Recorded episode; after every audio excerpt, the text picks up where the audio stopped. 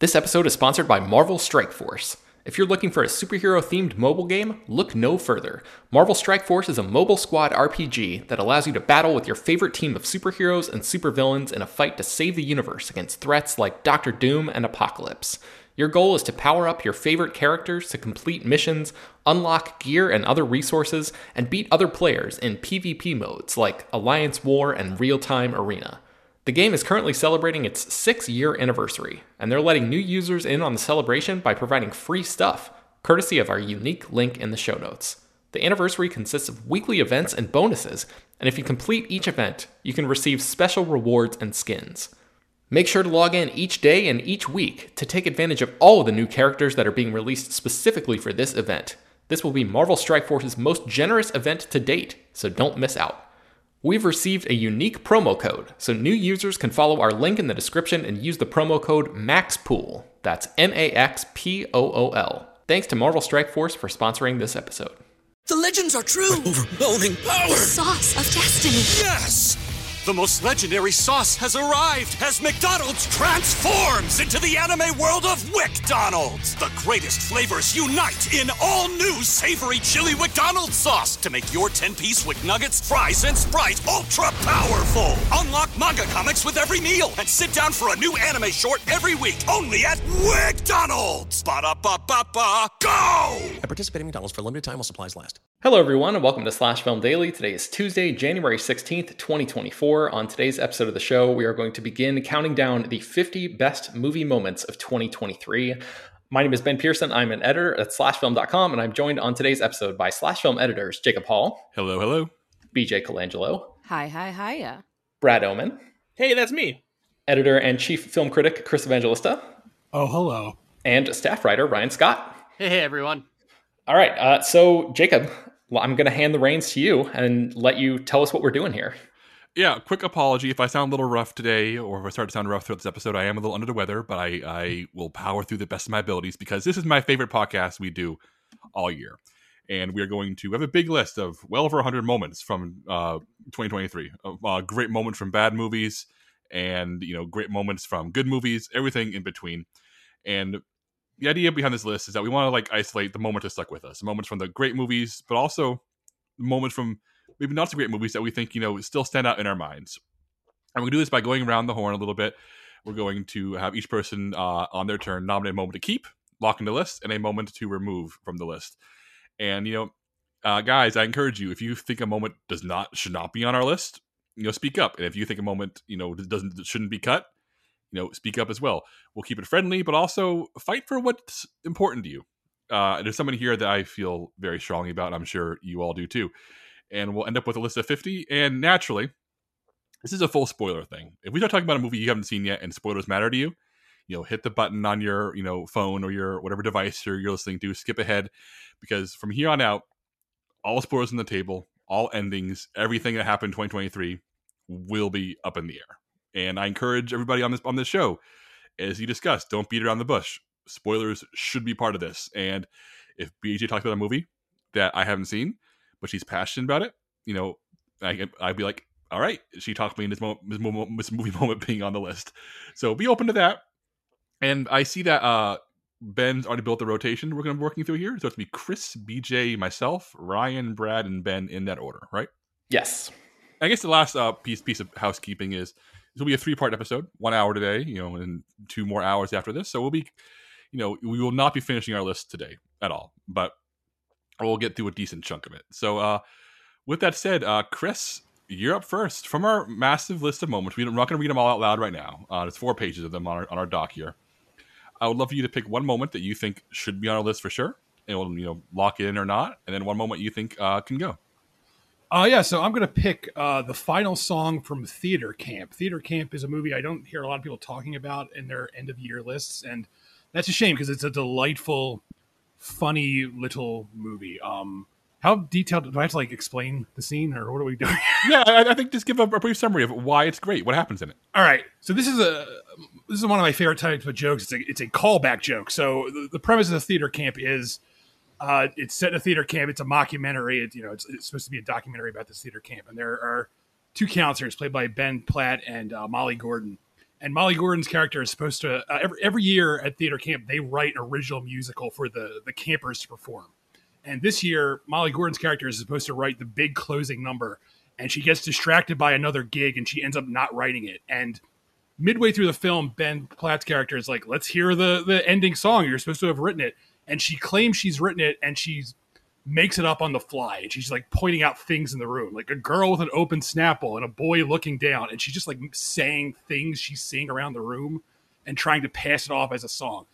And obviously it's like you didn't write the song. And at the end of the movie they put on the, the play they put on the musical and they end up turning all those lyrics into an actual song and the song ends up being like a, a total banger and it, it rules and it's very sweet and it's very funny and it's, it's just a great callback because you kind of forget about that that plot line until they bring it back at the very last moment and uh, it's just it's handled very well and it, it made me uh, smile so that's why i'm picking it thank you good night People people love this movie. I'll I'll admit I missed this one, so I can't weigh in a lot. But uh, I know staff film writers love this movie. Everybody I know who's seen it love this movie. It's been one of those movies that people talk about. So I would love to hear from other folks, but I'm okay with this being on the list.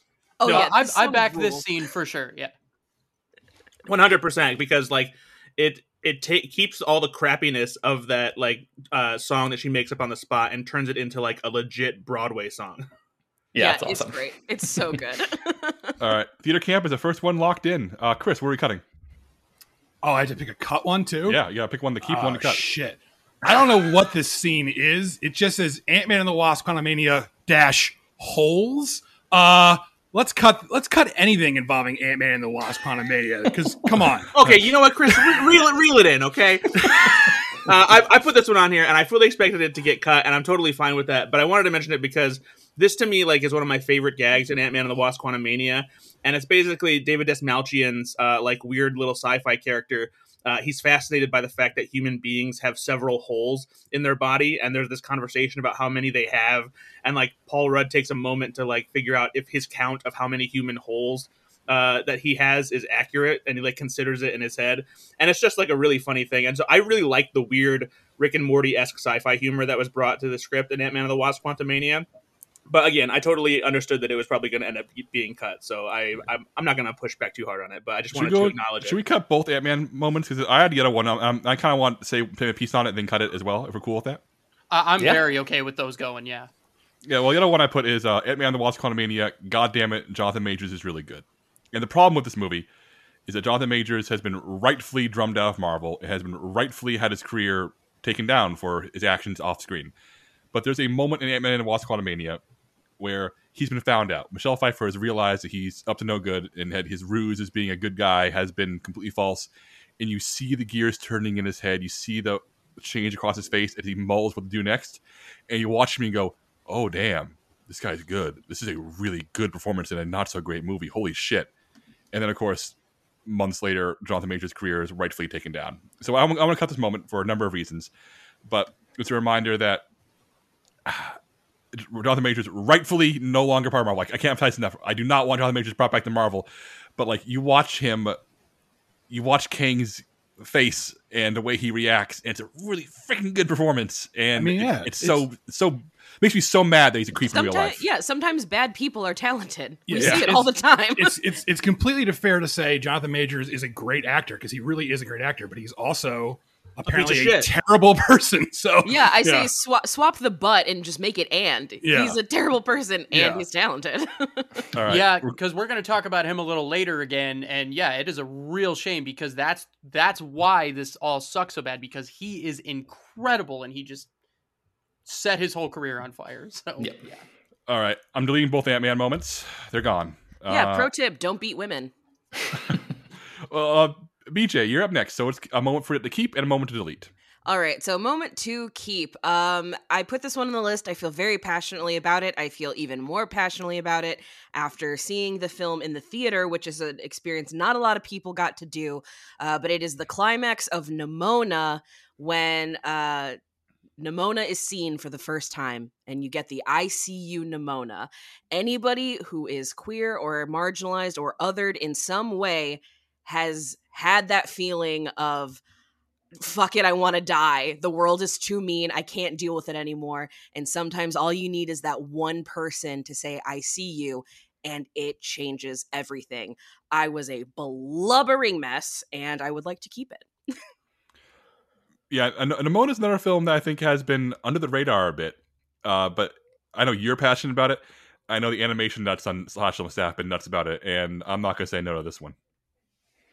This is a great movie. Um, I think because it's the only moment from this movie that we have on the list, uh, and and because it's such a powerful scene, I'm totally cool with this being on there. But I'm not sure how much support this movie has among the people on this podcast. I don't know how widely seen it is. Uh, I haven't seen it either, so I have to kind of go off of BJ's passion here, and I think like recalling last year a little bit, I, I think a, a, a, couple times we we some of us got our passion pitch on there, and I think I, I would argue that you know trusting BJ's judgment and her passion here, I would argue for it to be on the list as well.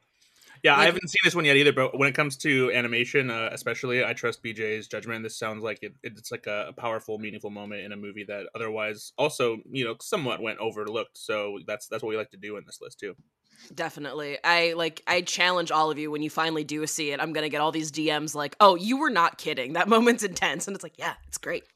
all right. Nimona, um I see you Nimona has been locked in. Uh, BJ, what do you want to kill?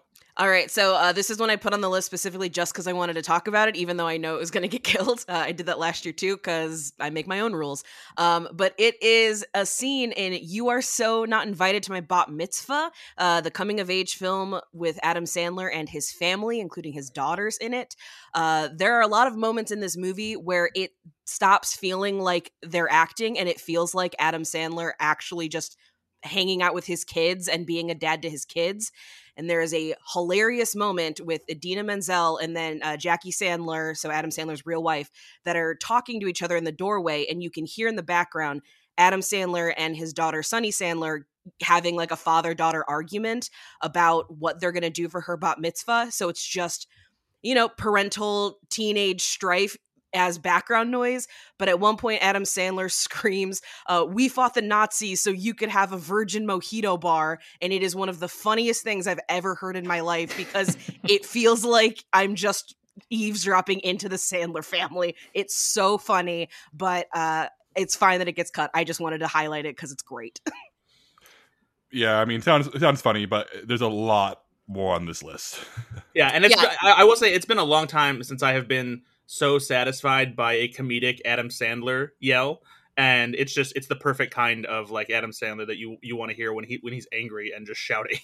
yeah, it's so perfect. I knew it was going to get cut, but I wanted to highlight it because that's another one of those. It's a great sleeper coming of age film that I think people either avoided because it's Sandler or they avoided because it's a teen girl movie and it's genuinely good. So that's my uh, way to kind of Trojan horse getting to talk about it. All right, well, it's gone from the list, and I'm next in rotation. And I'm going to pick my my favorite moment from this list, the one that I think is stands above the rest of them overall, and that is uh, the Iron Claw. Kerry meets his brothers in the afterlife.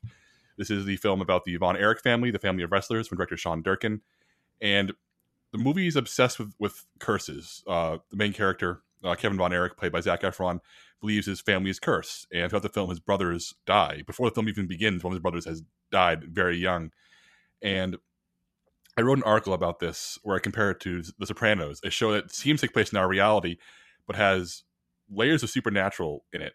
Uh, God exists in the world of Sopranos. Ghosts exist.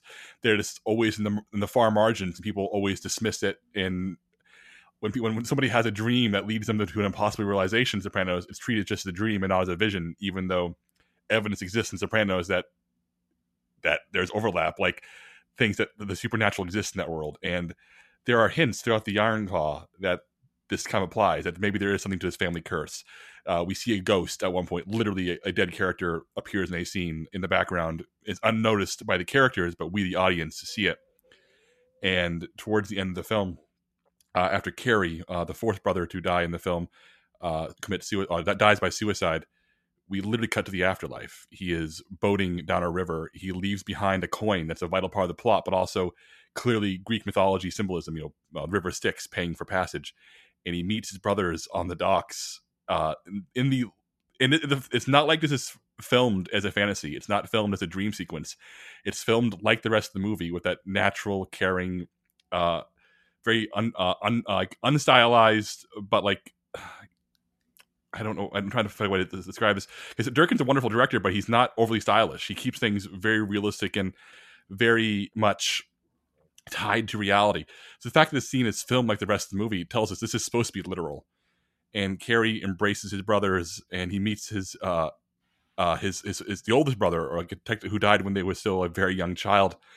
And I was crying through most of the Iron Claw at this point, but this is the point in the theater where I could see people all around me like visibly sobbing. I could hear people trying to hold in tears, and it's the Iron Claw sort of saying, "Yes, um, there is a curse, and yes, these brothers did die because of it, but they're all together here, and you know they're, they're reunited in this way, and it's deeply sad and deeply troubling and very upsetting, but also very affirming that that, that in the tragedy there's something happening here, and Durkin takes this big wild swing that shouldn't fucking work, literally cutting to the afterlife and saying, "All right, here they are." Together, in the end after all shouldn't work at all and yet it does and to me this is the moment of 2023 it broke me it shattered me to pieces and it must be on this list Uh, full agreement. Yeah, the moment where the brothers like step aside and reveal, you know, the, the child, the oldest brother among them, the first to die, um, was really where it, it went from like a really nice moment to like a, a gut wrenching one. So I'm, yeah, I, I agree. This should be on there. I agree completely. And my next pick on this was the Now I'm Not a Brother line, which kind of happens right around this scene because that is an actual quote from Kevin Von Erich. But I feel like if we're going to have one of those two moments, that it should be the afterlife moment because yeah watching Kerry Von Erich pick up Jack uh wrecked me in a way I was not anticipating Well, yeah, I was actually. Oh, I'm sorry. BJ. Go ahead. yeah I was just like dry heaving at that point when this Yeah, well, because I was going to ask, because for me, the line, the line that you're referencing, which we also have on this list, which Kevin mourns his brothers, like that line, like I, the afterlife scene got me, but him saying like I used to be a brother, like just absolutely destroyed me. So, but though, but my memory is that those two scenes were kind of like right up against one one another. I- Is, there like a version of this where we just kind of combo those two up? Uh, There, y- there, there's a, definitely a, a chunk of time in between. Them. Is there okay? My Yeah. mem- okay, my okay. Well, all right, yeah, because I have a hard time killing that other scene, but I think Jacob's right that this one deserves to be on there. all right um i'm gonna kill a moment that i did not add to the list so i apologize whoever added it on here i still think this movie should be on the list at all and that's renfield recreating scenes from dracula this movie's bad and even the stuff where even the moments I think where it's trying to be cute like this, I don't think work. I, I think we I think we can cut this. Someone wants to defend this, feel free. No, I, I honestly added it just because I thought it was a nice, cool thing. But yeah, I, I totally agree. Renfield sucks, but it was uh, it was nice to see how they did very loyally and accurately recreate scenes from the original Dracula with Nicolas Cage and Nicholas Hoult. I wouldn't be so quick to kill this one. I was happy someone else put this on there because I almost did as well. But I, It's not gonna make it, Ryan. yeah, no, no, and that's where I'm wrestling. You're right. You're right. Like I'm not gonna sit here and hold us up for no good reason. But I will. I will. I'm not gonna go to bat for Renfield overall. I'll go to bat for that that scene in a big way. But fair enough. All right, I'm killing Renfield. All right, next in the rotation is Ryan. Ryan, one to keep and one to kill. All right, so I'm gonna go. Uh, I'll try. This one should be pretty quick, but I I'm gonna go with a movie I don't think nearly enough people saw. Um, just a quick survey: Who saw The Blackening?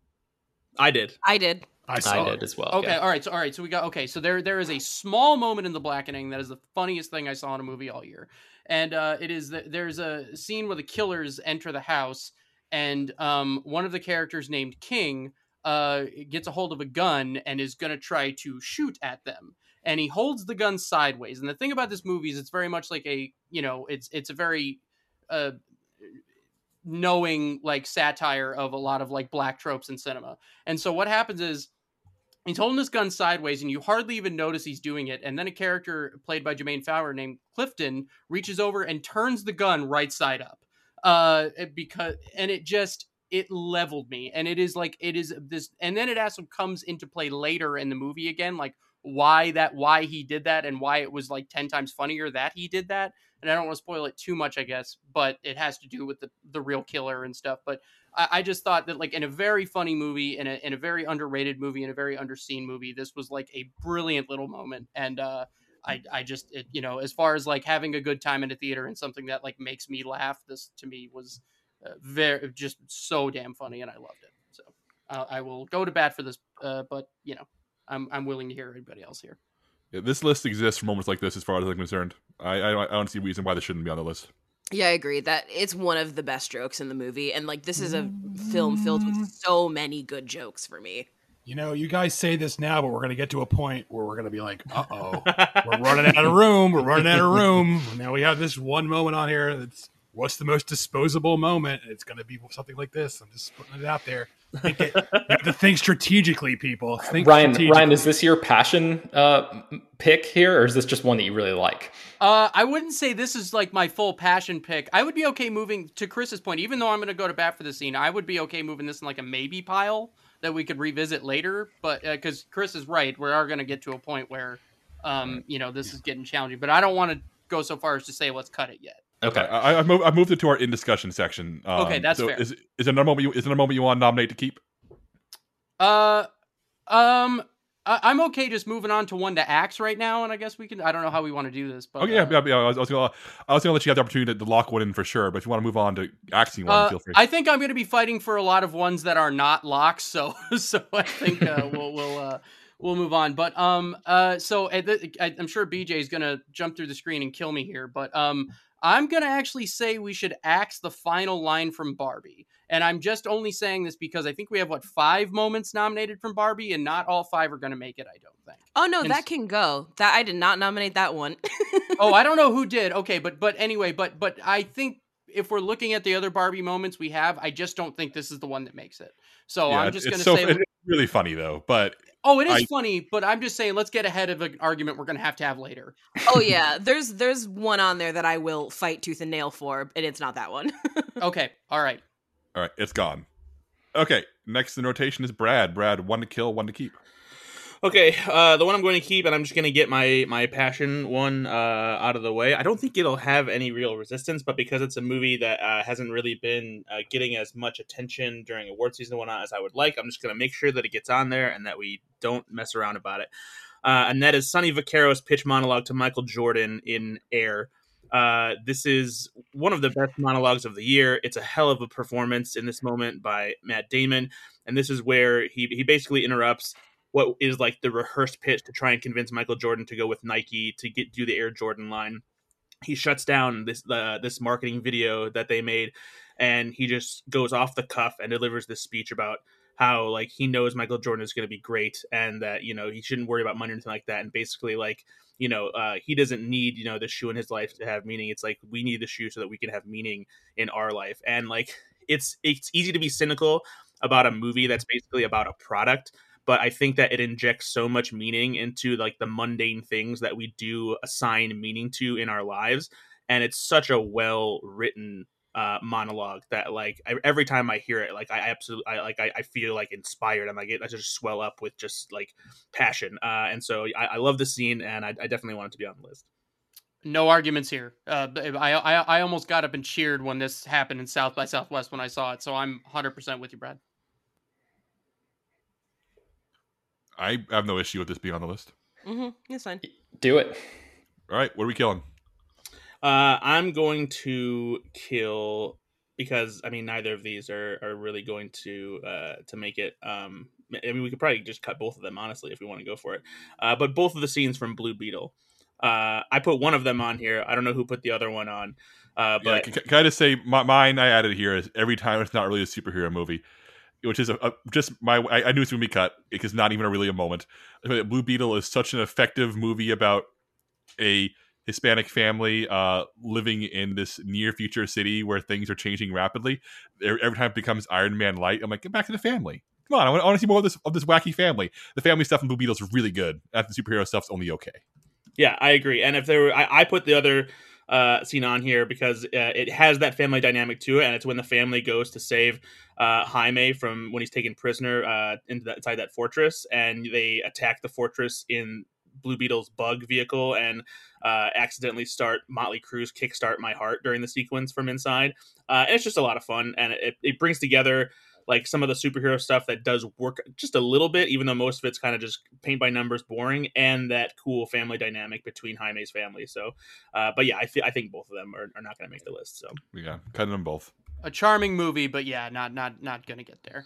Yeah, I, I I wish it had done better because I would have liked to have seen more of the of that of that family hanging out doing stuff. Um, but not saving the world.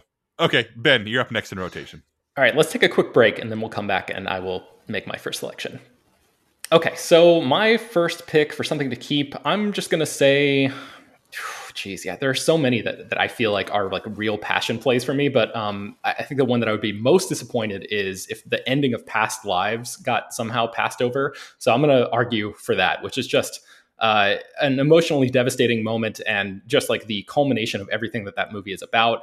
And uh, so beautifully filmed and written and conceived and executed on every level. And uh, just like one of those moments that immediately sears its way into my memory and is never going to leave. So um, I think we have enough people who have seen past lives to at least be able to weigh in here. But um, what do y'all think? Oh yeah, this- I co-sign. This should be on the list for sure, definitely. Yeah, Past Lives, I think it was number three on our slash film best of the year list. There, there's no way we don't get Past Lives on this list. My question for you, Ben, is should we lock in the ending on the list and then maybe cut the other ones that are on here just to keep us moving? Yeah, I think that that's probably wise. Um, the other uh, two moments that we have here are the opening scene at the bar, where the basically the movie begins with um, characters that we never really meet, uh, observing the main characters and kind of like um, basically like guessing what their dynamic is and, and sort of trying to read the room in that way. And it's a very like uh, stagey kind of opening scene, which makes sense because Celine Song, the writer director of this movie, uh, was a playwright before she made this film. Um, but like stagey in a really good way. It's like a very very memorable opening scene that I hadn't really seen done before anywhere else. So I just thought it was notable. Uh, and then the scene where the kids are parting, um, basically like the movie is about these two kids who grew up in Korea, and then one uh, one of them and their family moves to the United States, or actually to to Canada, I think. Um, and there's just a, a, shot where one of them you've seen it in the trailer probably where one of them is like going up a stairway and the other one sort of like peels off to the left and and continues on this sort of like flatter path um, and i just thought it was like really dynamic perfect visual storytelling that was very um, yeah it just like struck me in the moment um, but yeah I, I think the the ending is really like the key moment for for the purposes of, the, of this list Does anyone else would anyone else disagree with us cutting out a few moments just to keep this list moving? Nope. Yeah, I'm good. All right, but that does not count as Ben's cut. Ben, what is your actual proper cut? Uh, my proper cut. Let's see. Um, how about getting down from the gazebo and Cocaine Bear? Um, Okay, I, I I put this on here because I do not like Cocaine Bear. I think it's a bad movie, but this gag cracked me up. I think it's very funny. We can cut it, but this is this is the moment when the cop like surrounds like gets the drop on the drug dealers. He's on the roof of a gazebo with his gun out, and like it's like you know don't stand where you are. Everybody surrenders. Then you realize that he can't get down from the gazebo without taking his gun off them and doesn't know how to proceed. And it's extremely funny and very situational. And it has nothing to do with the cocaine bear. And it's the best scene in the movie. Uh, but, but, we, but we can cut it. It's a good scene, but that was going to be my next cut, so I'm all for this. All right, it's gone. Okay, uh, back to the top. Uh, Chris, uh, kill one and keep one.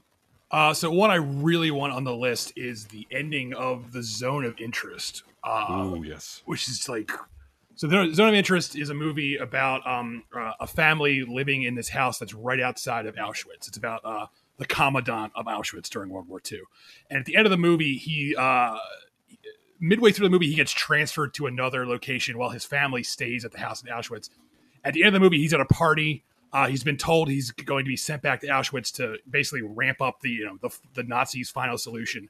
And he's at a party and he leaves the party and he goes out into this hallway where he's all alone and he throws up. And then the movie suddenly cuts to present day and it shows janitors cleaning Auschwitz because Auschwitz is you know you can go and visit it right now and they're cleaning it in the present day and you, you, they're just a montage of them just like vacuuming and polishing the glass and and you see all the you know the the ovens and and uh, the, the piles of suitcases and uh, all you know all the paraphernalia from uh, that was left there and then it cuts back to uh, you know the past and it's him alone again and he just descends this staircase into darkness and when i saw this it, it like knocked the, the wind out of me because i did not see this coming and it's so sudden and haunting and it's gonna like linger with me for like the rest of my life. It's one of those endings that I just can't like shake off. And the movie itself was already like just it's a it's a like one of the most disturbing movies I've ever seen. Just the way it's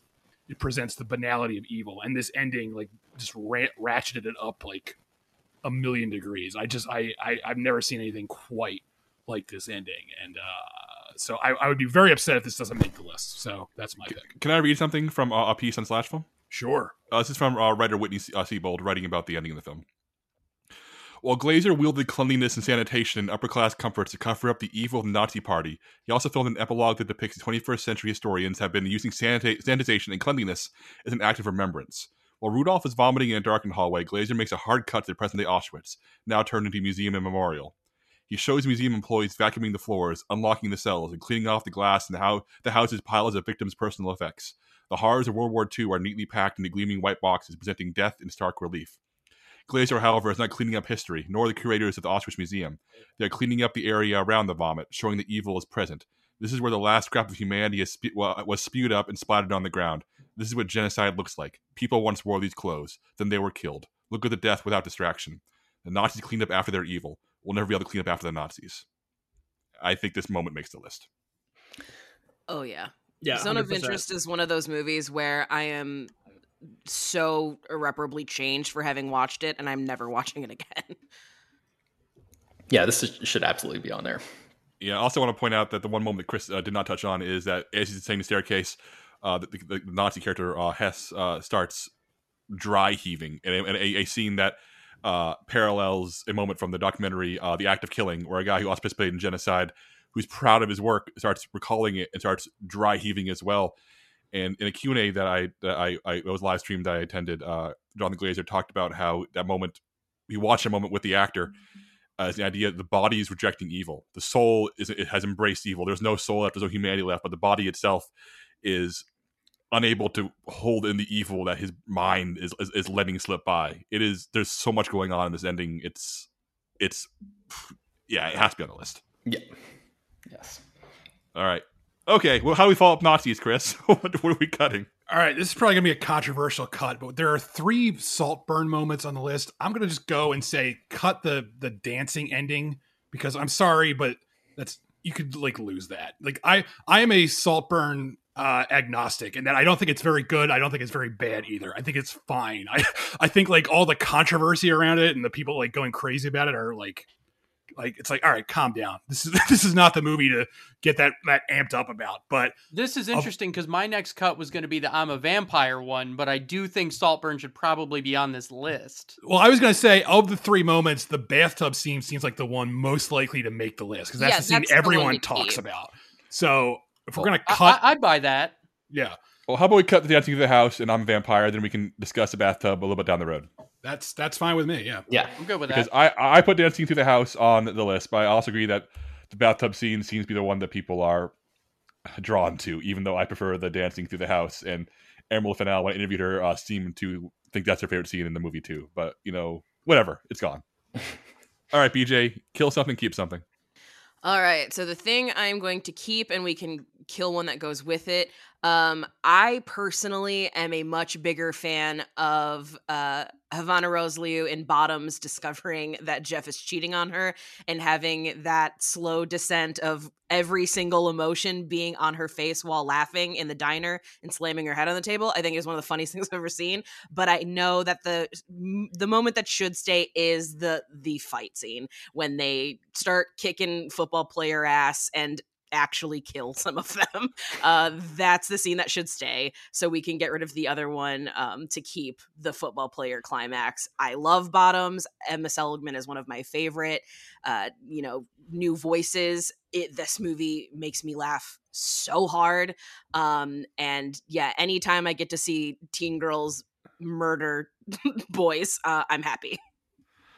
Yeah, uh, this is the closest a, a scene has come to capturing the primal comedic joys of Anchorman. The first one is is, is Bottoms, and it's Mhm. the scene where they straight up murder the football players in the final fight, and everybody treats it like it's just a regular '80s high school movie victory. is extremely funny and should be on the list. Yeah, it's Yep. it, because the Bottoms thing we forget, the thing we forget is the lead up to that is that this football team was also trying to kill the quarterback, and everyone is like, in the past they've like drawn and quartered people, and it's just normal.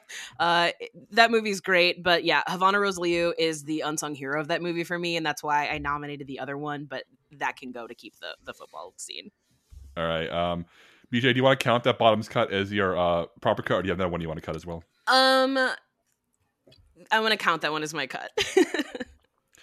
All right, back to me. Um, okay, I put three moments from When Evil Lurks on this movie, the Argentinian horror film, uh, the best possession horror film of the year. Sorry, like it was embarrassing that this movie was out and like available when Exorcist Believer hit because Exorcist Believer is so Woof. toothless. yeah, whereas When Evil Lurks, whether you like it or not, this movie's going for it. Uh, and there are three moments in particular that I think that escalate the action uh, in ways where you start re- three moments where you realize, wait, are they going there? And those moments are the early point in the film uh, where a a, a wealthy farmer, uh, realizing that a demonic evil is inside one of his goats, shoots the goat.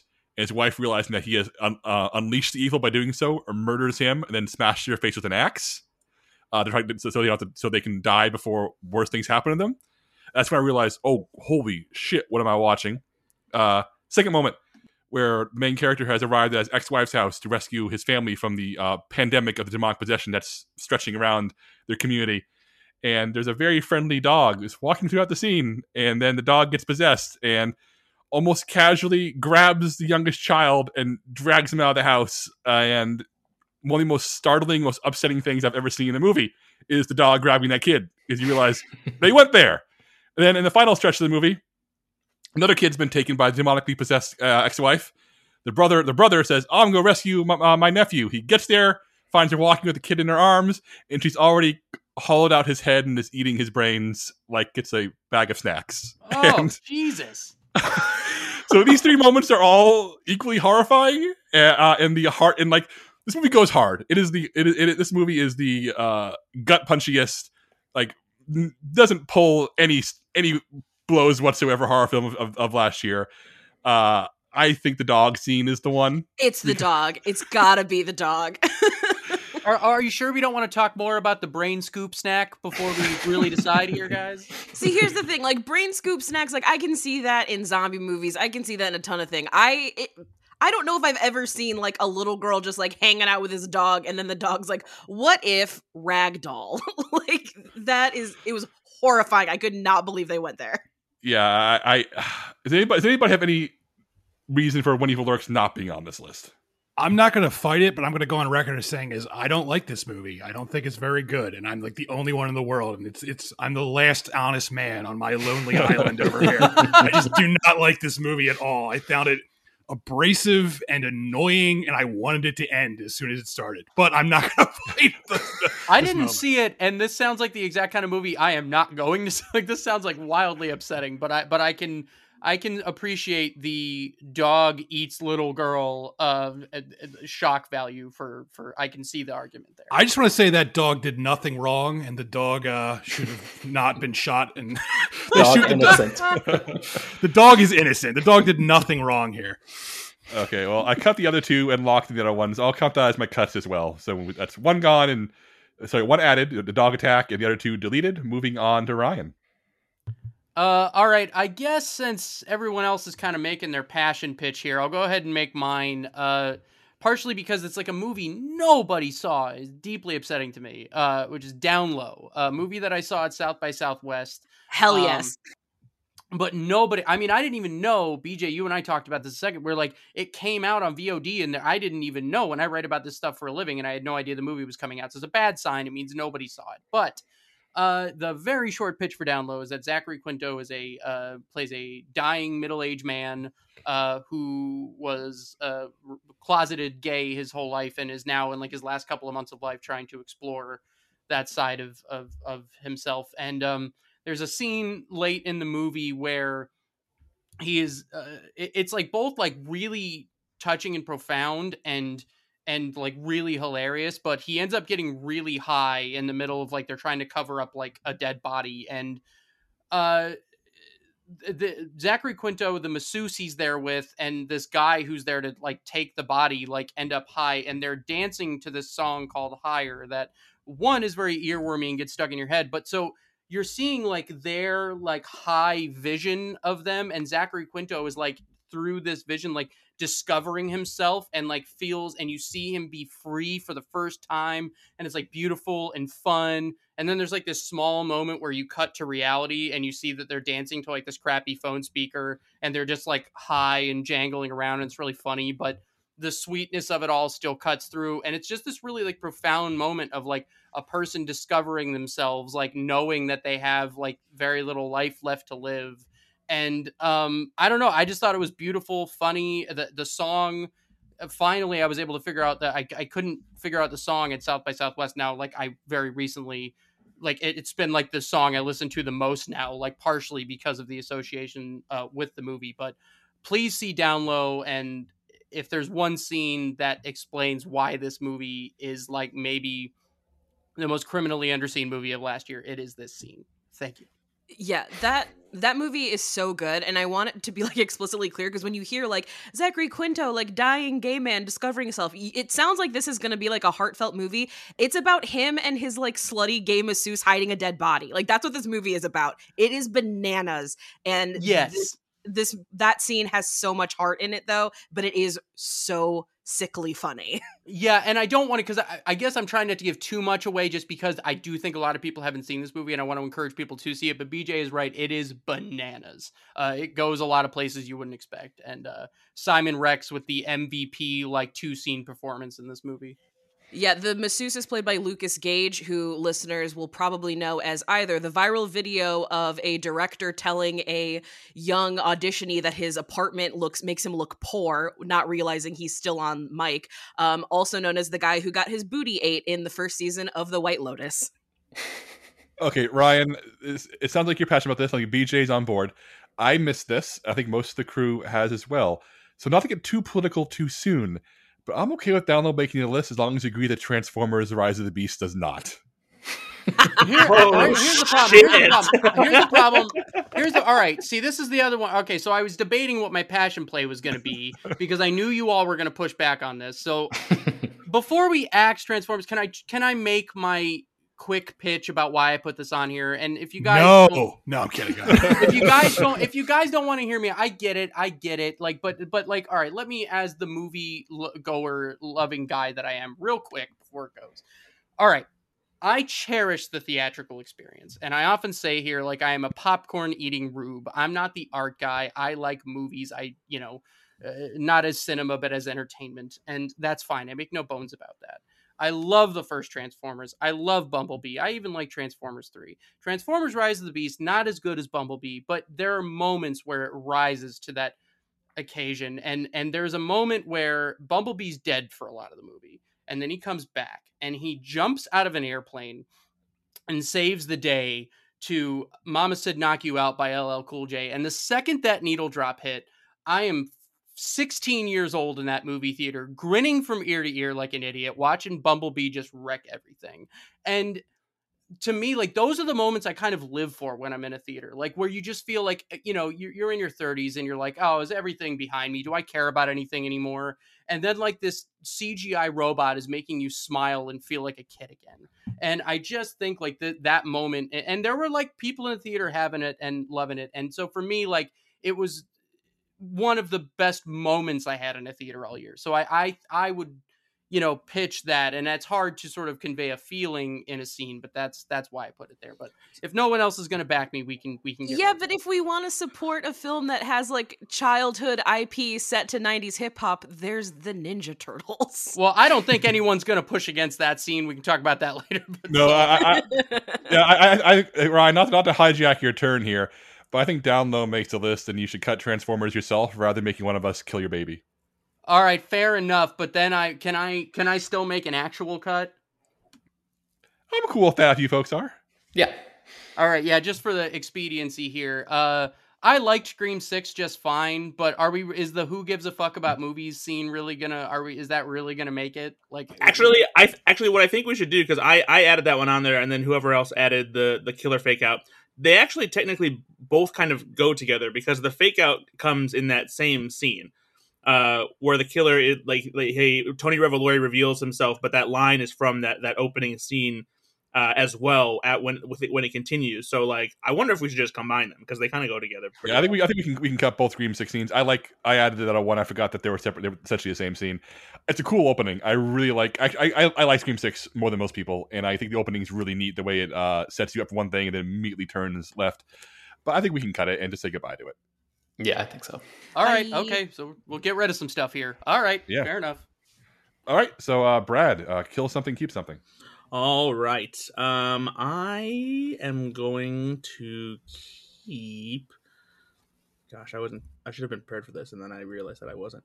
Um, oh, uh, I, yeah, I would like to keep uh Dungeons and Dragons: Honor Among Thieves. The Bard spell breaks. Um, there's many. Yes. There's many funny movement uh, moments in this movie. This is one of the funniest to me because the deformed face of Chris Pine as the spell slowly breaks while he's singing a song is one of the funniest things I saw all year. It is just a hilarious moment in a movie that uh, deserves so much more attention and love. Uh, it's it's it is just awesome. Yeah, I've that's watched it- hilarious. I've watched the movie about ten times, Brad. Uh, I saw it twice in theaters. I watched it on 4K disc, and it was on Paramount Plus while I was just do some housework the other day, and I put it on. And then yesterday, my wife was knitting in her in her room, and she had it on again, so I watched it again. Uh, this is a this, this is my most rewatched film in 2023. This is the funniest moment in it. I think we can keep this one, lock it in, and cut the other one, even though it's also great. Yeah, the other one is the opening prison break scene with Uh, uh, with Jonathan. Jonathan, which is Um, extremely funny. I don't even know if I. Yeah, I mean, I get. I I, I wasn't even going to be so quick to cut that other one because this is my maybe my biggest surprise of the year is a movie that I didn't think that I was going to like as much as I did. But all right, yeah, I mean, I definitely go for the Bard. But I mean, are we sure we want to cut the other one so quick? There's just so much other stuff here. I think. Okay, all right, Yeah, fair I, I. I, all think, right. I think D and D getting repped on the list once is fine, but uh, Jonathan uh, is extremely funny, and the fact that Jonathan is a giant Jim Henson s practical Birdman is just mwah, so good. yeah, it's the best good best. stuff. Yeah. All right, so uh, Brad, what are, you, what, are you, what are you cutting? Uh, I'm gonna cut uh, a quick little action moment uh, in a movie that pro- probably won't make the cut, but it's it's one that was it was a lot of fun, and uh, you know, I think people just you know forgot about it by the time the year was over, uh, and that's in Plane. Um, and this is a great moment uh, when you have there. It's a it's an action sequence, and of course uh, there, there's plenty of violence to, to behold, but there's a moment when Mike Colter uh, picks up a sledgehammer and just smashes bad guys like just with a resounding thud. He is j- just wails on him. Uh, and I, I- I just I put it on here just for funsies. I didn't think it was gonna make it, but there you go. Uh, Plane, Plane, Plane, Plane's real fun. Plane is the best bad movie, and I don't even know if it's the bad movie of twenty. And I actually, I think I didn't. I put that scene on there. Like I wasn't. Uh, but whatever. I man, please watch Plane, and I guess if we have to cut it, so be it. But uh, that uh, Mike Colter, big man, beating beating people to death with a hammer, so much fun. It is. You reminded me. I, I actually just added one more moment to the list because I realized that we, if we're talking about the, the best bad movies of 2023, we, we need to have it. So we'll, we'll come back around to it in a bit. But Plane is gone. But Plane is really fun. In fact, they're making a sequel called Boat. Is amazing. Yeah. Uh, Yeah, yeah, cannot wait. Okay, Ben, you're up next. Okay, let's take another break and then we'll be right back. All right, the one that I want to keep here, uh, the twist in Eileen when that's revealed. Um, uh, you know, Chris and I saw that at Sundance. We've talked about this movie a bunch on the podcast over the course of the year, but like this is the moment that um, surprised me the most in 2023, and uh, was just like you could feel the bottom fall out of the room when that happened. And um, man, just what a what a uh, a daring piece of storytelling that uh that really just like comes completely out of left field and like totally changes the the DNA of the movie. Um yeah, b- big big moment here. Are you referring specifically to when Anne Hathaway uh, says the line about what is in the house? Yes, yeah, exactly. Yeah, they're in a kitchen. Uh, her and Thomasin McKenzie, like the whole movie, you think it, it's basically like a Carol esque, um, like a lesbian romance kind of film, uh, period piece. And uh, Thomasin McKenzie's character comes over to what she thinks is Anne Hathaway's house, and then Anne Hathaway, uh, she thinks that there there might be like some sort of seduction going on. It's Christmas Eve, everything seems so great,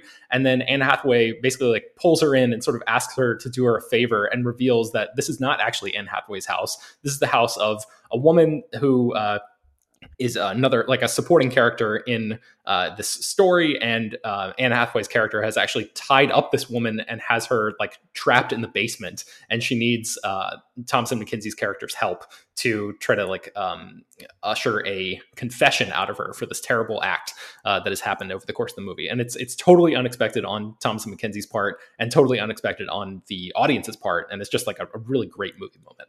Yeah, this is this was going to be my next pick, Ben. This is top five moment of last year. I if this isn't on a list, I will I will start ripping heads off. Yeah, Eileen kicks ass. this movie's great. All right, uh, I don't hear anybody saying no. I haven't That seen sound- Eileen yet, so I can't wait. But I mean, you guys seem pretty sure about it, so Oh man, yeah. Ben, should we, should we cut the other moment as well from Eileen on this I list? think we should. Yeah, Yeah. it's um the basement speech that happens right after that, where they go down to visit uh, the character who's played by Marin Ireland, who has a very small role in this movie, but gets like this really horrific speech um, at the very end and just nails it. Like just a, a really great piece of performance.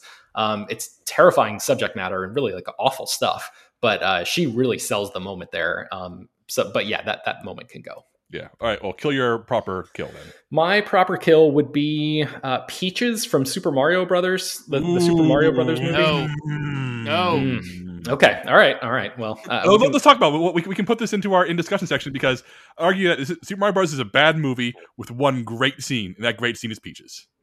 I like to point Yeah. out. I like to point out. Uh, I hate the Super Mario Brothers movie, and I added it to the list because yeah, it's great. yeah. Okay. All right. Well, I mean, I like. I support. I support you, Ben. I support you. Thanks, oh my Chris. god, I'm, I'm hearing Ben so upset. No, I, look, I love Jack Black as much as the next person. I just don't like this song. I don't Peaches, think it's peaches, clever peaches, or peaches, cute. peaches, yeah, it just it just didn't really do anything for me. So I was hoping that we could just like sweep it off. But okay, so uh, I will Move to the pick. discussion. Um, uh, you know, I'll I'll pick something that I put on this list, which is um, Jason Momoa painting a corpse's toenails in Fast X. Um, Don't you un- dare cut that scene. I was happy Oh, you put that All on here. I was Okay, too. all right, all right. So surprising support for this Well, scene. if, if we're keeping that, we have to cut peaches. That's the only. That's the only way to I'm moving, moving the corpse scene up into in discussion because I mean, ruthless, Ben. Here's your chance. Here's your chance to, to leverage your.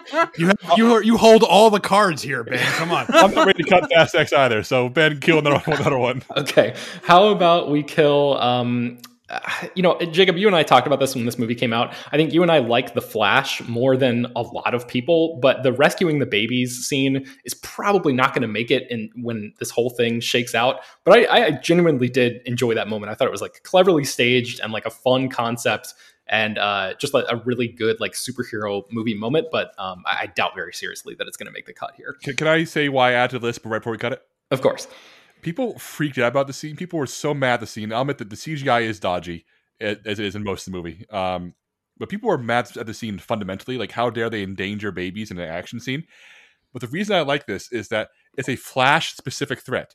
Batman could not save these babies. Yeah. Superman could not save babies. One of them, this is a situation where no other superhero in DC canon could save these babies. Only the Flash could. It's a scene built specifically to that hero, to his abilities, and is really well realized on a basic filmmaking level, even if the CGI isn't there. And I like that they made a movie where the Flash just Flash things and it isn't just doing Batman stuff. So we can cut it, but I want to say I I, I- I appreciate that. Yeah, Well, now I I've- I've would- also Now I I've just want to see seen- a Batman movie where he tries to save these babies and fails, and then just totally ruins his life. I'm just saying, I've already seen Chow Yun Fat save an entire hospital of babies in John Woo's Hard Boiled from 1992. So the Flash can suck it. I, I All right, would go to yeah. bat for the Flash as like a decent, a better movie than maybe its reputation, but I don't know that that's the scene that I would have picked. But still, Yeah. I, I will, I will, def- I will defend Ben and Jacob in that the Flash is not as bad as his reputation is going to go down as. Nar. All right. How about we do one more rotation through the group and then we'll call this episode quits. Yeah, sounds good. All right, Chris, we're back to you. All right, so there are two Oppenheimer moments on the list. Uh, one is the the ending montage, and and I think we can all agree Christopher Nolan is really great at ending montages. But the other moment on here is the the Trinity test, and I feel like that's the moment that should be on the list because it's one of the most intense things I've ever seen, and I knew what was going to happen. Like we, everyone knows how that scene is going to end, but the way it's shot and the way it's edited and the way it, it's cut together is so incredibly tense. Where the, the music is building, and then when they finally, you know, detonate the bomb, it's completely silent. It's like hauntingly silent, and just the way it plays out. Uh, I remember just like it took my breath away when I saw it in the theater, and like you know the whole the whole um the scene is built around the idea that like there's a there's a slight chance that when we set this bomb off, it's going to ignite the atmosphere and kill us all. And obviously, we all know that didn't happen, but it's so goddamn tense that I, it's it's like an edge of your seat moment, and I, I, I like I literally like sat forward in my seat during the scene, like the, as cliched as that sounds. So between those two moments, I feel like that's the one that should go on the list. I don't think there's any way this moment. I don't think any of us are arguing this moment doesn't go on the list, right? Like, is there anyone who's going to stand against this moment? No, my, my one thing is I think we should move the, the ending of Oppenheimer, the uh, end of the world montage, into in discussion rather than delete it because I mean, yeah, that's one- fine. there's one film that can get two entries on the list. I think it could be Oppenheimer. Yeah, The Trinity Trinity Test is a lock. I think. yeah, I agree. Yeah, I, I to Chris's point, I saw Oppenheimer at midnight on a Friday, and so it was like really late. I'd worked all day, and I was like getting a little tired, and that like woke me up. Like that that is Nolan at his absolute finest. So yeah, no, that that's a lock for for sure. All right. Well, Chris, what do you want to kill? Uh, let's cut the other theater camp moment just because we already have one theater camp moment, and I feel like they're not going to get two on on this list. and The, don't really the Post. Malone audition. Do you want to give it a quick send off to what it is? I honestly don't even remember. oh come on. I put this on here. I'll, I'll gladly send this send this one off and, and tell people how great it is. So uh, the, the theater camp has is starting to be run. Uh, the the, the um, creator of it is in a coma. And so her son who is like this entrepreneur douche bro is taking over and he doesn't really know what he's doing but he's sitting in on the auditions so they can figure out which kids are going to do which plays. Uh, and there's this new kid who's there for the first time and he starts singing a post malone song and Jimmy Tatro, he just gets up and he just starts vibing to the song while the audition is going on, and he like gives him a high five and everything. And oh yeah, it's it's such a hilarious scene. I, I loved it so much. All right, but yeah, we, we only have one moment, so we'll, we'll go ahead and cut it. Yeah, yeah. Okay, BJ, kill something, keep something. All right, I'm gonna I'm doing something really bold here, and I I, I have reasons behind this. So we have four Barbie moments on here. We have the reclaim the autonomy montage. I'm just Ken. What was I made for? And the singing of Matchbox Twenty on the beach. The one that I am going to die on a hill for is what was I made for? Because yes, I'm just Ken is iconic as hell now. Singing on the beach is super funny. The montage is super funny. But what was I made for is the moment for the target audience that does not give a flying shit about appealing to anybody else. This is the moment where it says, "Uh, being a woman in this world is so horrible and so terrible, but it's also the greatest thing to happen to a person. And I watch this and I hear that Billie Eilish song and I see the montage of all of the different ways that women exist in this world and I ball my eyes out. It makes it all like all of the terrible things that come with being a woman wash away for a brief moment in time to the point where I now have a Pavlovian response to that song where I start crying. Like it's oh, I can't explain. It's so hard to explain to people who have not been socialized as women how unbelievably powerful that moment is and just oh, it's so beautiful and I'm like gonna start crying if I keep talking about it. Well, BJ, I mean, there are five guys here, and uh, on behalf of all of us, I'm just going to say absolutely not. There's no way this is going to make it. like, it's like there's like this moment where like there's a girl that's bowling and one's doing her makeup and it's like I get told to kill myself every single day by weirdos on the internet for existing, but I would not change anything about being a woman when I watch that that scene. It makes me stop hating life for a second. It's so beautiful. Like how dare you Greta Gerwig? All right. Well, it's, uh, this is locking in. I guess the question now is Actually, or really, really quickly, I was surprised, and, and maybe it's just because maybe maybe the scene's like a little too on the nose, but I I, I realized that we didn't put America Ferrera's monologue from Barbie on here, which is also a fantastic yeah, scene. it's it is really solid, but I think the uh what was I made for accomplishes. yeah, I was I was just gonna say like that feels like it accomplished it without like being in your fa- face like with the full on dialogue and explaining it. Like it's it's a more su- Yeah. subtle moment way. way It's the doing it. it's the better moment to encapsulate that thing. I would Yeah. I would go with that. And, I, and Yeah. yeah, because there are several other moments we got to sort through here for that movie. So, But I will say, I, I do want to put I'm just Ken into discussion because I, Yeah, I, I thought- I want to make the list. I think I'm just Ken should be put in discussion immediately because Yes. I want to talk about that one later. But I think we can go and cut the other two, which is the Barbies reclaim their autonomy montage and seeing on the beach, even though the, the slow camera pull out revealing all the Kens, including one on drums, is one of the biggest laughs of last year. But I think Yeah. the other two moments are bigger. Yeah, and the two things from those scenes I do want to highlight is yes, the Ncuti Gatwa being on the drums, unbelievably so funny, and Issa Rae deserves to be in some sort of Hall of Fame for The Godfather because I lost my mind when she pronounces it like that. All right. Well, so we have one Barbie moment locked in, one in discussion. The other two are very good, but they are gone. All right. There are four Godzilla minus one moments on this list. I think that there are two of them that are genuine contenders, in my personal opinion. Uh, Godzilla minus one, I think we can cut. Godzilla hits the beach. It's really cool and scary, but it's the movie. It's only the tip of the iceberg. The movie gets bigger and better from there. I think we. I think we should cut that one. I agree. I agree because I, Yeah, I Godzilla I minus guess one so. was what I was going to tackle next, so I'll agree with that. But I'm gonna, yeah, the, Tread the other- carefully. It sounds like. yeah, the other three are going to be tough for me. Like I, the more I this this movie is like, it's slowly becoming an all timer for me. So I'm gonna have a hard Yeah. time here. But this is an incredible film. Um, my favorite Godzilla movie, very likely. I think it's everything I want out of Godzilla. Have you seen 1998's Godzilla? Oh yes, Brad. Many times. um, all right, the, the moment I want to at least talk about first, I, I intentionally wrote, wrote this as long description. The boats assemble and the Godzilla theme kicks in, and you scream because it's just so cool. The Godzilla theme music, the soundtrack is incredible. The, the orchestration, the classic Godzilla theme is just immaculate, and having that like that orchestra kick in. Usually, it's it's it's a it's a the theme is usually signifying that Godzilla is here to attack, but instead it's being turned around on its head and flipped around to back up the humans fighting back. For the first time, Godzilla's theme music is powering humans instead of Godzilla. And you realize, oh, fuck yeah. Oh my God, k- kill Godzilla. Because in so many Godzilla movies, Godzilla is a token hero. It's like, we want him to smash things. This is the first Godzilla movie in ages. Maybe- uh, I guess other than Shin Godzilla, where like we're on the side of the humans. The human characters in this movie are incredible, and having the Godzilla, the, the, the truly incredible Godzilla theme music, power the humans we're excited about. The humans we want to see win. We want the first Godzilla movie in ages where we we, where we want Godzilla to not smash because we want Japan to freaking take the fight back to him.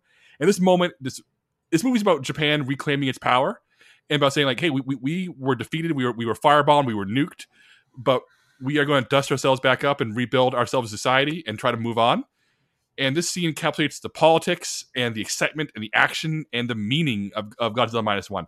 It is an incredible moment. The other two are also great. There's Godzilla's big attack in Japan, a very, very, very good, a very good kaiju scene, and the tiny machine gun versus Godzilla, where the tiny little minesweeper boat is holding off Godzilla with a machine gun. I, I think they're both really exciting, but I think the boats assembling to the Godzilla theme is the moment from this movie. It if, if oh, there's yeah. only one, if Oh, there's yeah. only one of these mo- moments making it, I will fight you to the death on this, Jacob. Like that is not the only one. Like if that is the, if we're only getting one Godzilla minus one scene, that's not it to me. Like I will, I will like hold up this podcast for hours if I need to. to Which to one do you think should the- be? Do you think it should be a big attack? I think if it's only one, it's the big attack. But I would also like look again just to show my hand. I'd put all three of these on here. But like, so I'm, and I, but I know that's not going to happen. So how about we cut? How about how about we cut the machine gun scene and we'll move the big attack and the boats assemble up into in discussion for now. Yeah, because we'll the only thing I would later. say is that big attack. That's when you get the first cue of the old school Godzilla theme, and when that hits for the first time, it's like like I don't know what heroin feels like, but I can't imagine it's better than that. Um, I, I, have I've just seen that before. I've seen Godzilla wreck cities before. I have Not not, like seen a, a, a civilian fleet in 1949 assemble to fight Godzilla. I have not seen that before. in- all in- right, in we'll cinema. revisit this in a bit. Okay. Uh, I guess I gotta cut something. Um, goodness gracious. Um, I'm going to go ahead and cut. God damn it. Um, I Five Nights at Freddy's, The Furniture Fort. I put it on the list. This movie is not my cup of tea, but I felt like this was the best moment and one of the biggest movies of the year. We should at least talk about how this movie was far more effective as a weird childhood dreamscape as opposed to being a horror film, and this kind of sums that up. Yeah. I love this scene, and I did not think it was gonna make it. So I'm glad that we're at least talking about it. Five Nights at Freddy's is a joy to me, but I know that I'm on the island as our resident adult teen. It's fine. okay, I don't want to say that. Yeah, this movie is I think better than a lot of critics give it credit for, but this scene is uh, with with all the evil. Like it's not evil, but like killer uh, animatronics all want to build a pillow for it is very very fun. But I think we can say goodbye to it. it is. It's wonderful. All right, Ryan, you're up next. Uh, I- I'm gonna go with one I just don't think there's gonna be any pushback on. Uh, the No Diggity montage in Teenage Mutant Ninja Turtles: Mutant Mayhem. Hell Um, yes. Here's all I'll say about this movie. Uh, like, it's not my favorite movie of the year, but while I was watching it, I was absolutely convinced that it was. Um, it is for some. I love the Ninja Turtles, and I and I have for a lot of my life. But it's amazing how often the interpretation of it is just incorrect. And and this movie nails it up and down. Like, wow, letting them be teenagers, what a concept. But when they are like this montage, like this song to those versions of the Ninja Turtles, like going across the city to kick ass and take names, like it's just perfect. Like that to me is like that's why I go to the movie. So I don't think anyone's going to push back against this, but in a in an in an art in a pretty close to perfect movie, I think this is the scene that says yes, Teenage Mutant Ninja Turtles Mutant Mayhem. I like it. Yep, I am right there with Yeah. you. And Is this, there any, is there anybody in this podcast who does not think this movie is delightful? this was my favorite animated movie of the year. I went on record saying that multiple times, and I'll say it again. Crispy and Yeah, I awfully mean- quiet over there. No, I love this movie. I thought it was okay, delightful. all right. I have Uh, no I have no nostalgia for the Ninja Turtles. Like every time they make a new movie, I'm like, God damn it, we do not need another Ninja Turtles movie. But I really like this. I thought it was a Oh, all right. delightful, a delightful cinematic experience. Should we just go ahead and cut the other Ninja Turtles moment? Uh, Splinter comes to the rescue. It's a really good scene, but I think that the No Diggity one sums up that movie really well. Uh, Yeah. I'd be perfectly fine with that. Yeah, I'm okay All with that too. Okay, Ryan, what are you cutting? Um, I'm gonna go with uh, so we have a blackening scene in that needs to be discussed later, and I don't think we need to muddy it up with two scenes. So I'm gonna say we cut that other blackening scene, uh, the first round of the game. Uh, now again, I cannot emphasize this enough. Please watch the blackening, but we don't need two scenes on the list. Yeah, I put this I put this one on here, uh, and I just think it, it's a very funny sequence because it it runs through a lot of really funny uh, like uh, racial jokes just um, Oh, yeah. among the group as they go around and ask each other questions and have this extended conversation about like a variety of TV shows like Friends and Fresh Prince of Bel Air, and it's, it's just a great rapid fire moment of a lot of really funny observations uh, and and satirical discussions. So, but I'm I'm yeah, as long as the other scene makes it because I think that is the really standout funny gag, then I'm I'm fine cutting it. Right, it's gone. Okay, um, Brad, what are you cutting? What are you killing? Oh, sorry, what are you keeping? What are you killing? what am I keeping? I am going to. Uh, I, I don't think there's going to be uh, any argument about this uh, at all. Um, but I I would like to keep Killers of the Flower Moon, the radio show ending, uh, and that doesn't mean that the other moment we have from Killers of the Flower Moon can't also go on because I think that one is worthy as well. But uh, I think that ending and Martin Scorsese uh, having that key role in the radio show dramatization and just kind of the self-awareness it, it took to kind of like look upon himself as a filmmaker and like the entertainment within entertainment uh, and addressing you know that it's, it's it's it's not his story to tell kind of thing like it's just uh, it's a fantastic way to to end the movie and uh, yeah it deserves to be on the list I agree. Uh, This list is not complete without this moment. It has to be on here. Yeah. Yeah. I would also just add, I would really like to keep the other moment too. At least put it in in discussion. 'cause Yeah, that- me that's too. a great yeah moment. i agree Honestly, Yeah, the put the whole. Can we just put like the whole movie? On that? the, the other moment, uh, for the record, is uh, Lily Gladstone asked DiCaprio to listen. The moment that was a meme before we even saw it, thanks to the the still, but it ends up being one of the most meaningful moments in the whole movie. So let's put it in, in discussion for now. Okay, uh, Brad, what are you killing? Um, I would like to kill. Uh, oh gosh, no. See, I don't know if that's gonna be. Um, I'm gonna I'm gonna take a shot at one of my my own things. Uh, and, and we might be able to cut to here because I think I'm gonna be the only pe- person who, maybe the only person who saw this movie. Uh, and also maybe the only person who would support uh, at least one of these moments. Uh, but we have, I have two moments from Strays that I add to this list. Did anybody else here see Strays? No, I did not see. Mm. Strays. Yeah, I saw it. Okay it's it's it's it's funny it's not funny as it could be but there, there are two moments that i just i, I liked as far as the absurdity and the, the scale of i wish that there were more moments like this in the movie uh, one of them is the the ending where uh, will ferrell's uh, dog character succeeds and he goes and bites the dick off of his terrible abusive owner played by will forte um, and it's it's set to uh, "Wrecking Ball" by Miley Cyrus. Which Does is- he literally bite the dick off? he literally bites the dick off. uh, so it's very funny. Um, but the one more random moment, and if it made the list, it would just be a lot of fun because it's kind of like the greatest moment in, in a movie that otherwise isn't that great. But uh, the- there's a scene that you, you've seen in the trailer if you haven't seen in the movie. Uh, where Jamie Foxx's dog character gets picked up by like an eagle, and Will Ferrell starts chasing after him, and all of a sudden it cuts to Dennis Quaid looking through binoculars in the woods, and he just goes, "That is the craziest shit I have ever seen." And I'm Dennis Quaid, and Dennis Quaid has seen some shit. it is pretty great and it makes me think of like that bit of dennis quaid saying dennis quaid wants coffee from the ellen degeneres show. It has a very similar energy to that Yeah, BJ, do you think these both could be cut though? Do you agree with Brad? i think they can both be cut but i am glad we talked about them because that movie is very mediocre but it does have great m- moments in it and i will say it's a really funny watch if you're really high yeah, the, the the second half is much better than the first half. The second half is where I feel like they- Totally. they really start to lean into like the the weird raunchier side of it, and it, it's yeah, there, there's some fun stuff to be had in there. All right, it's gone. All right, let's close out this episode with Ben.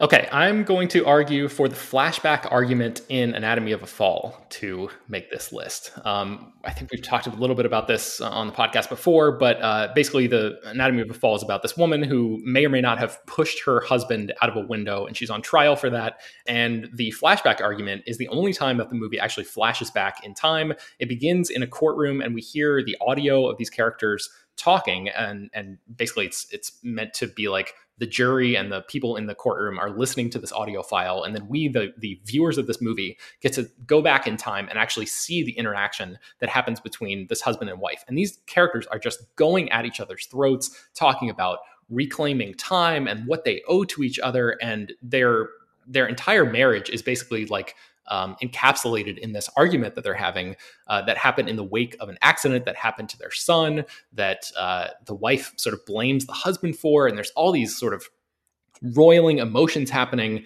and it is just like an absolute powerhouse of um, of an acting performance by Sandra Hüller especially who's like the, the female lead of this movie and is just uh, I mean one of the most memorable moments of what I think is one of the best movies of the year. So um, Jacob I know you and I have talked about this movie and, and this moment specifically before but um, this one is, is a big one for me. I would love to see it on this list. Yeah, I, th- I said this on a previous podcast, but I'll, I'll say it again, which is that if you imagine an uh, uh, a courtroom crowd listening to this audio and not seeing it, the perception they would get is far different than what we are allowed to see, which is the film's ongoing uh, modus operandi, which is that you know things aren't what they appear to be in any way whatsoever, whether, whether it's a murder or a relationship, and uh, this scene feels raw and real, and it comes in the middle of a of of a movie that is by design clinical, and then this happens, and it's like, oh, holy shit! Um, I felt like I just witnessed something very real in a movie that was keeping the truth at arm's distance by design, uh, Mhm. and it's it's just it's something else. This moment really should make the list. i agree anybody else I haven't Yeah, seen you're- it, so I can't weigh in. But it does feel like one of those movies that's been talked about so much this year that if like if we, it feels like one that has to sort of be represented.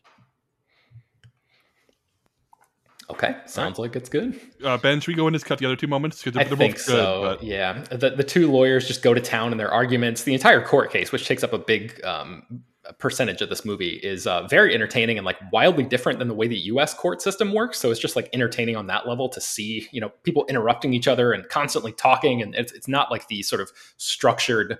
Uh, uh, kind of um, presentation that you see in a U.S. court system. So that was, yeah, just very, very entertaining yeah, stuff. just like a twenty minute sequence. The two since you, since we do not know if she's guilty or innocent, we do not know which argument here is in the right, but they're both passionate and convincing, and they're just tearing into each other. It is a gr- one of the great courtroom scenes of all time, but the flashback argument is better. Yeah.